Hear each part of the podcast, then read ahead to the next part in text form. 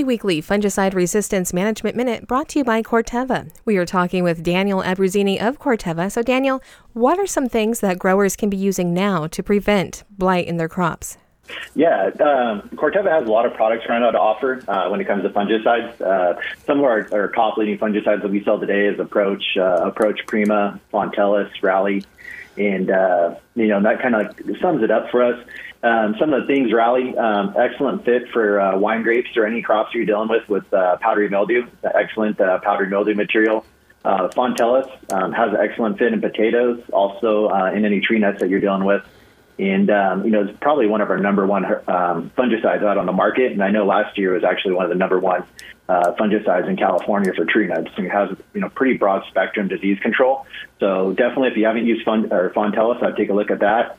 And then Approach. Um, Approach has uh, really good crop health benefits with also a, a disease control package and um, is a really good product for us that we have at uh, Corteva. And um, yeah, and so if you haven't taken a look at any of those products, or if you're looking for something this season, I'd you know um, take a look at those and see if they can help you out in your uh, disease program this year. And as you've said in the past, it's important to pre inspect the crop to get out ahead of that blight and apply those products before there's a problem. Yes, that is correct. Yeah, a lot of the time, you know, some of our products do have slight reach back. So, you know, if it, you know, if you're uh, maybe a day late or if you're after like a rain event, and you're worried about diseases getting going, we do have a slight reach back, but it's always better to be on the preventative side. And that's the reason for scouting and looking at your weather events that are coming up and um, kind of being aware of the, the diseases um, that might be um, affecting you during your crop stage or during that time of the year, and choosing the right frac groups and the right fungicides to control those diseases at that time.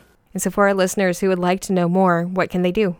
Yeah, um, you know, actually, Corteva has a website, and uh, if you go to corteva.us backslash fungicide resistance, um, you can go there and you can get more information on all the, the products I mentioned today and some of the new products we have coming out in the future. Thank you for all the information. That was Daniel Abruzzini with this week's Fungicide Resistance Management Minute, brought to you by Corteva.